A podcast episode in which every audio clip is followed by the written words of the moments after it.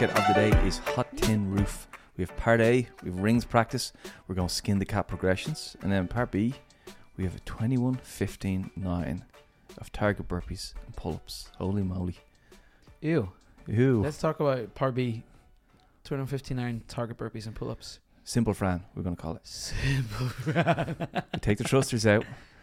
No mobility issues. Yeah. No strength issues. You're going to move your body for the 21 as fast as you do the thrusters. And then you got to execute your pull up strategy for Fran. so this is a little burner after having a, a bit of crack at the start of the day playing on the rings. Is that kind of what's going on here? Well, I mean, I think that might underplay it, yeah. Yeah, it's A little burner. there a little bit, it? Yeah, I think this I think this is real chance to touch Fran High, high intensity. Um, and even if you like I think that for most people scaling the pull-ups is the hard bit. So either I'm either doing it or X or I have to find the appropriate scale. It's tricky.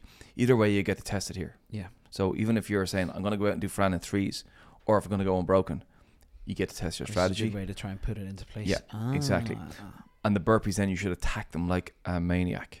Like go after them to make the pull ups, your pull up strategy, uh, like pressurize it. See, is it ready for that workout?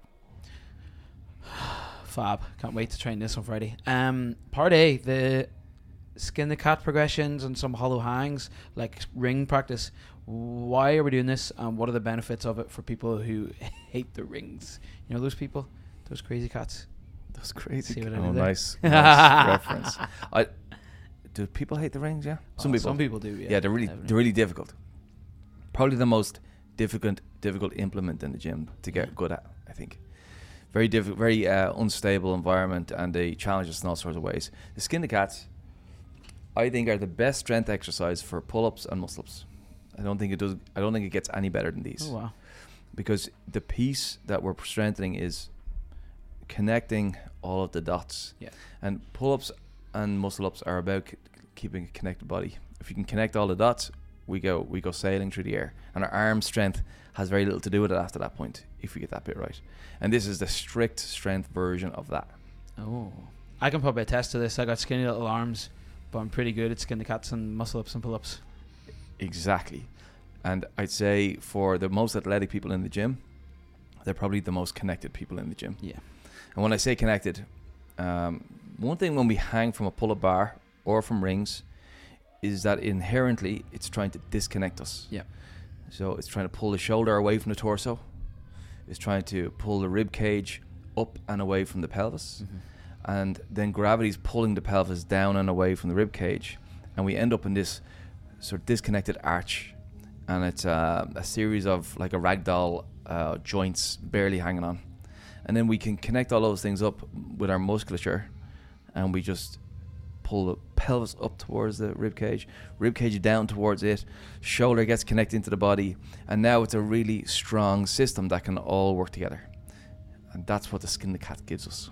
And that transfers, like as you're explaining all that, I'm like, this is the the basis of every athletic thing in the world ever. Like I look at, um, we're big rugby heads. Like I, I look at the best rugby players, the Antoine Dupont of the world, and the Ardie Saveas, and just the way they're able to put their body in any position they want without ever having to think about it, and then produce like huge amounts of force and do it over and over and over again over 80 minutes, and then at the same time do some magical pieces of skill because everything is connected. It's not arms do one thing, midline does another thing, legs do another.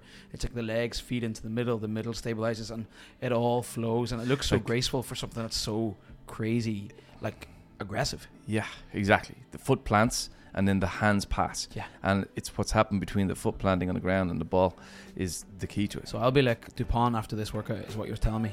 100% guaranteed.